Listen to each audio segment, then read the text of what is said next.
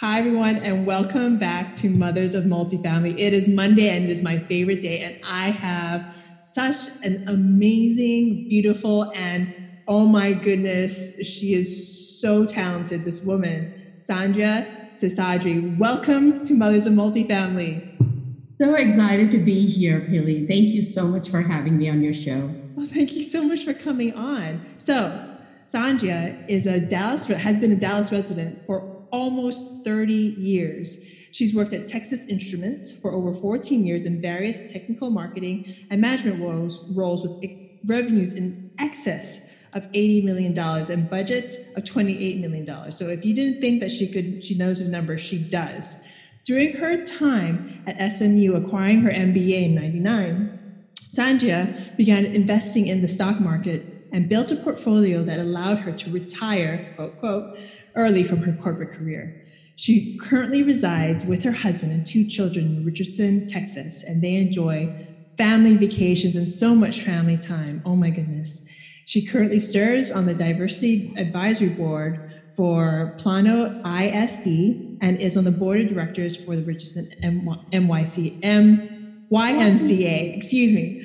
Welcome, welcome. Thank you so much for coming on.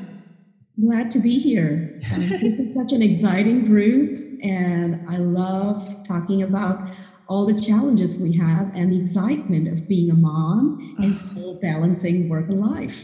Isn't it amazing? So, following what you just said, I'm going to ask my one question. Mm-hmm. How do you do it? How do you raise your children and provide a secure home and do all the things that women and mothers do and still manage to manage such a large portfolio. And I didn't even mention your portfolio. It's over 3,000 doors, folks. How do you do it? I think that for everyone, that answer is different. But for me, it's a matter of prioritizing what's the number one thing, whether it's my children, my family, they come first, and then my business.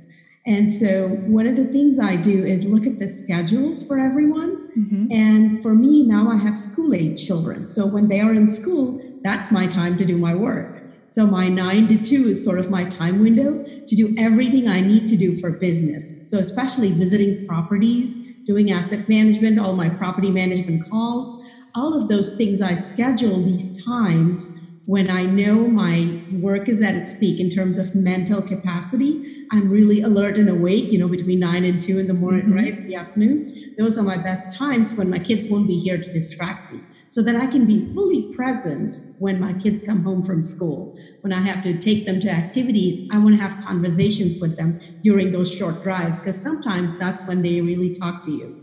And I don't want to miss out on that. So my calendar is my biggest way to make sure I balance both.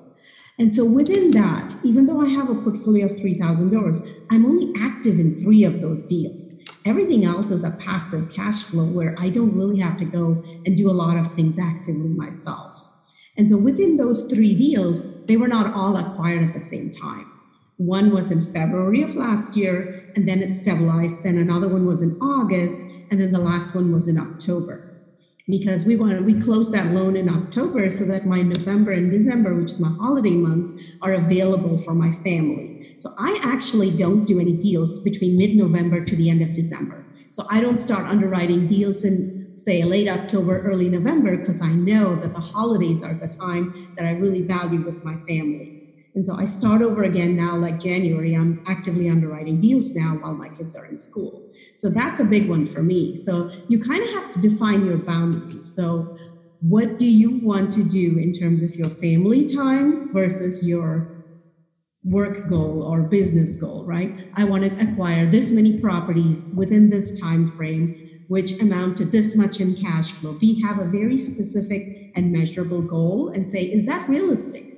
If I want to acquire 3,000 doors and actively manage all 3,000 of them, that's going to be a lot of work on my part. So I definitely need partners and I need to define my roles, right? As an example.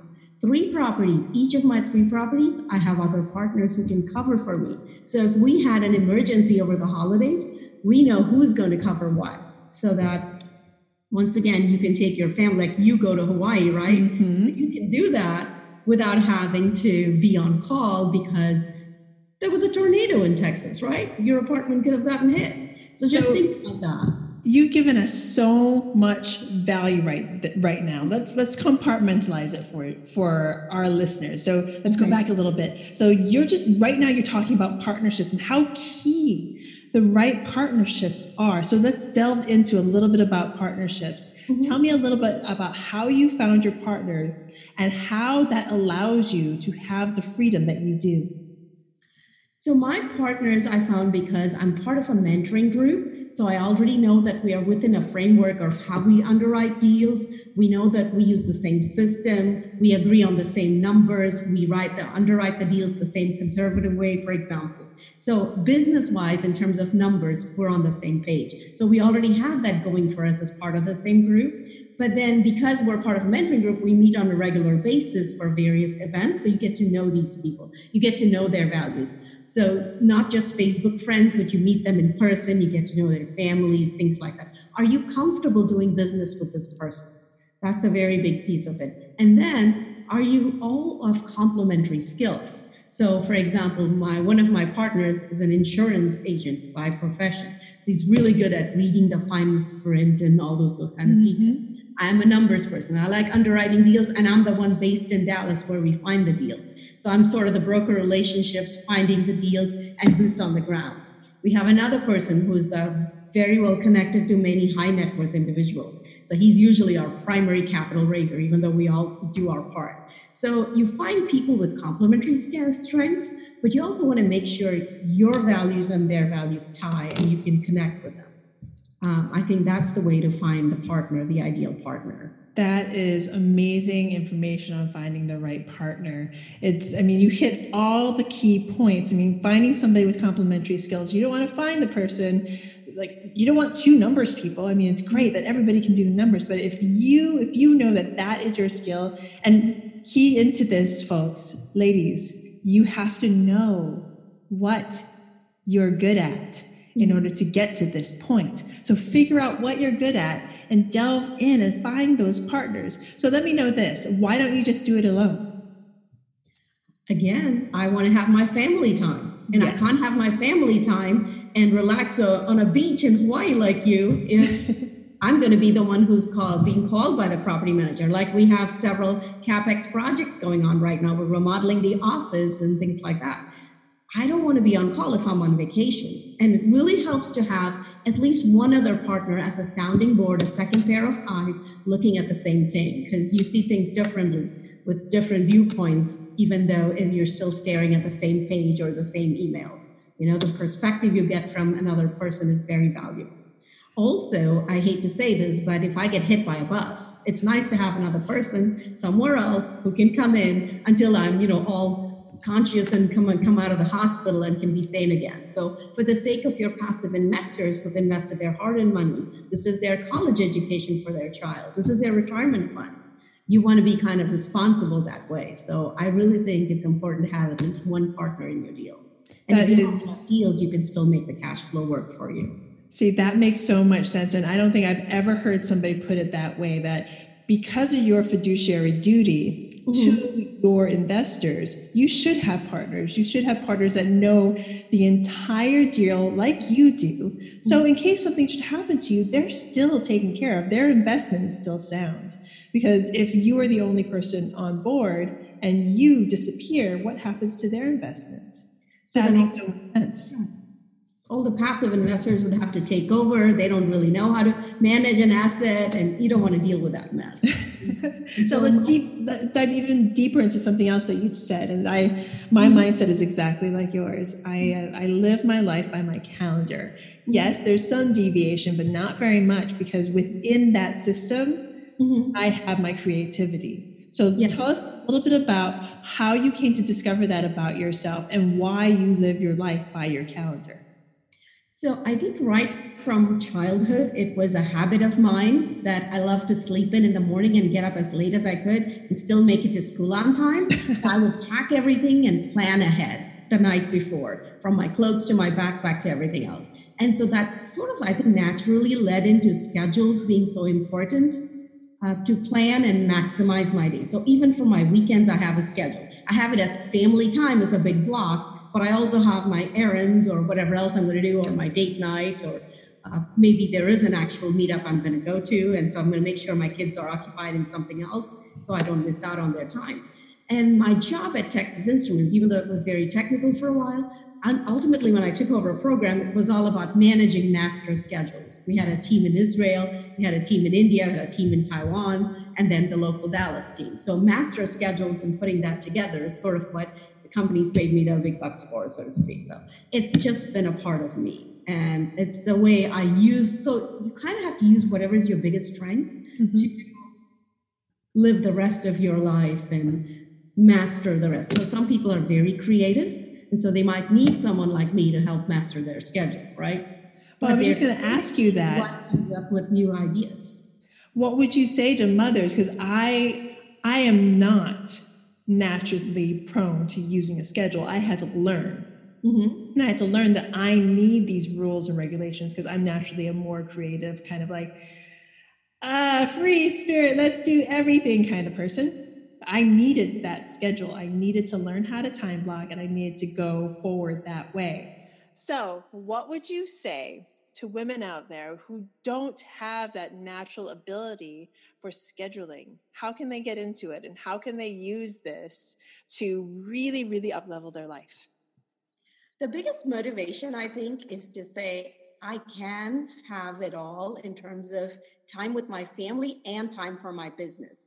And the only way to do that is by knowing when certain blocks of time are available to you for your business versus times that you have to spend with your family. For example, my children are school age and they're older now, so we have things like band concerts or sporting events that we can't afford to miss. So automatically that goes into the family calendar. And it's good to have at least one weekly family meeting when your kids are that age where they can speak. I mean, if they're under five, I mean, this is more of a little kids thing. Parents are still the master schedulers. But when your kids get older, you naturally come and say, Oh, what's happening this week for you? And they tell you, and you put that all in there into this master family calendar and you color code it. So you know what events of your kids you can't miss but where are those opportunities for you when they're in class or when they're otherwise occupied for you to go in there and say, is this the time that I'm at my peak mental state to focus on things like underwriting and business versus, well, this is an evening, they're out at a party and I don't really feel like doing my work. Okay, let me get other chores done. Let me put some music in the background while I take care of mundane tasks because I'm not as mentally alert. I may be sipping a glass of wine or whatever it is. I know you don't drink alcohol, but well, no, that makes sense because then you know, like you want because it's the same way for me. My prime hours are from mm. nine when I drop off my kids to about two because I pick up my kids around two uh, exactly twenty. So mm-hmm. I like that hour buffer before mm-hmm. I pick up my children to pick up the house, make sure yep. everything's clean, get any last minute things done. But I give myself that time. It's actually time blocked in my mm-hmm. schedule, free time. Yeah. And that free time can be used for any extra work maybe that mm-hmm. comes up or some something I have to play plan for the kids. So it's see, it can mm-hmm. be done, ladies. All you ladies that are listening out there, mothers, it can be done. You can be the utmost utmost mother to your children and still be able to create something like an empire like like our guest has created like Sandhya has created and oh. still be a mother. It's amazing. Let's dive a little bit deep, more deeper into your past. So how how did you decide to go into large multifamily? How did your investment journey begin starting back in 99 as you as you put while you were still getting your masters? So as I got my MBA, I got the financial education and confidence to start investing in the stock market. And I started out with options because I didn't have huge amounts of cash back then. So I, as I built my cash portfolio over some time and then started having children, I realized, oh, I could do this full time and make all the money I wanted while still being home with my child instead of putting them in daycares or nannies who, because my children, my second child especially had special needs, so I couldn't just leave him somewhere and go. So it was important that I stay home with them. So I was able to find that. But at, I only discovered multifamily about a year and a half ago. And what brought that to light was when President Trump took over, and he, I figured out that he pays zero taxes. And a mm-hmm. friend told me about how every rich person I know is in real estate, and you can save on taxes by having real estate or a business. That's what got me interested. And then I found leads through a friend for some passive investments and hard money lending types of investments. And I did those and discovered that buying multifamily is a really great way to go because I don't have to manage individual tenants buying houses. And I learned about forced appreciation. So those are the two things that really you know struck home because the last thing I wanted was somebody to call me on Thanksgiving Day because you know their Toilet they had a leak, you know, something was broken. And that was my fear of doing single family rentals. So when I heard, oh, there's a property manager on site, you scale up, you afford at least 100 units and up, you can have a property manager, a leasing manager on site, and a maintenance person. So I'm not the one getting those phone calls. So that's what motivated me to look into multifamily. And because I was based in Dallas, I joined a Dallas based syndication group. And uh, since then, it's been fantastic. Wow. I mean, that's a fantastic story. And I love your journey. You started passively, you learned about what you're doing, you mm-hmm. got on the GP side, went from there, and then now you're managing your own assets. What an incredible journey from being in a nine to five in a strictly tech area to to really diving deep and starting starting your investing journey so early and knowing that that was how you were going to have the freedom to stay home with your kids. So my mommy's out there. It can be done. Uh, you're saying like I ha- I hear too many stories of mothers who are just like, well, I I have to put my ch- children in daycare. I have to do it this way. You don't. You can, there are other ways. You just have to make the choice to choose that other way. Yes, we all have difficulties and things that are happening in our life, but the first thing you have to do is make that choice. And I think I think you agree with the with mm-hmm. me on this, no? Yep. Totally agree with you. And one other thing I wanted to point out is back when I was growing up, I was grew up in India, but I wanted to move to the US like everyone else. It was a mm-hmm. dream. And my parents were highly educated in the medical field and they made $75 per month. I applied to a university here where the tuition was $20,000 a year. Wow. Southern Methodist University in Dallas. And so the only way to do that is to get a scholarship, which is what I had to get. So that was a turning point when I realized how badly I wanted to come to the US that I applied myself and did extremely well in some standardized test scores and um, got good grades. And that gave me a full scholarship to come here. And so we managed to borrow money and stuff to afford that plane ticket to come here. And thank you, thank you for history. that story. Yeah, thank you for that so, story. You know, from seventy-five dollars a month as my parents' annual salary to twenty k a year in college. You know, the impossible dream is possible. You just have to find that little way. Like, if you want to fly, fly first class on every flight, how are you going to do it? No. Either you have to pay for it, or you have to have upgrades, or maybe you're that airline employee who can get those upgraded seats for a fraction of the cost, right? So there's always a way to do it. You just have to look for it if you want it badly enough. I love what you just said, making the impossible dream possible. I mean, and I'm going to repeat what you just said, ladies. She went from parents having $75 a month. I mean, really, just think about that. Mm-hmm. Even even if it was back in the early 90s, 80s, mm-hmm. I'm not even sure. Like, that $75 a month to a $20,000 scholarship. I mm-hmm. mean, it can be done. I mean, you are you are the like the epitome of of making your dreams come true. So thank you for sharing that story because that that is what our listeners need to hear. That's what ladies and gents, everybody that's listening, know that it can be done. Know that it can be done.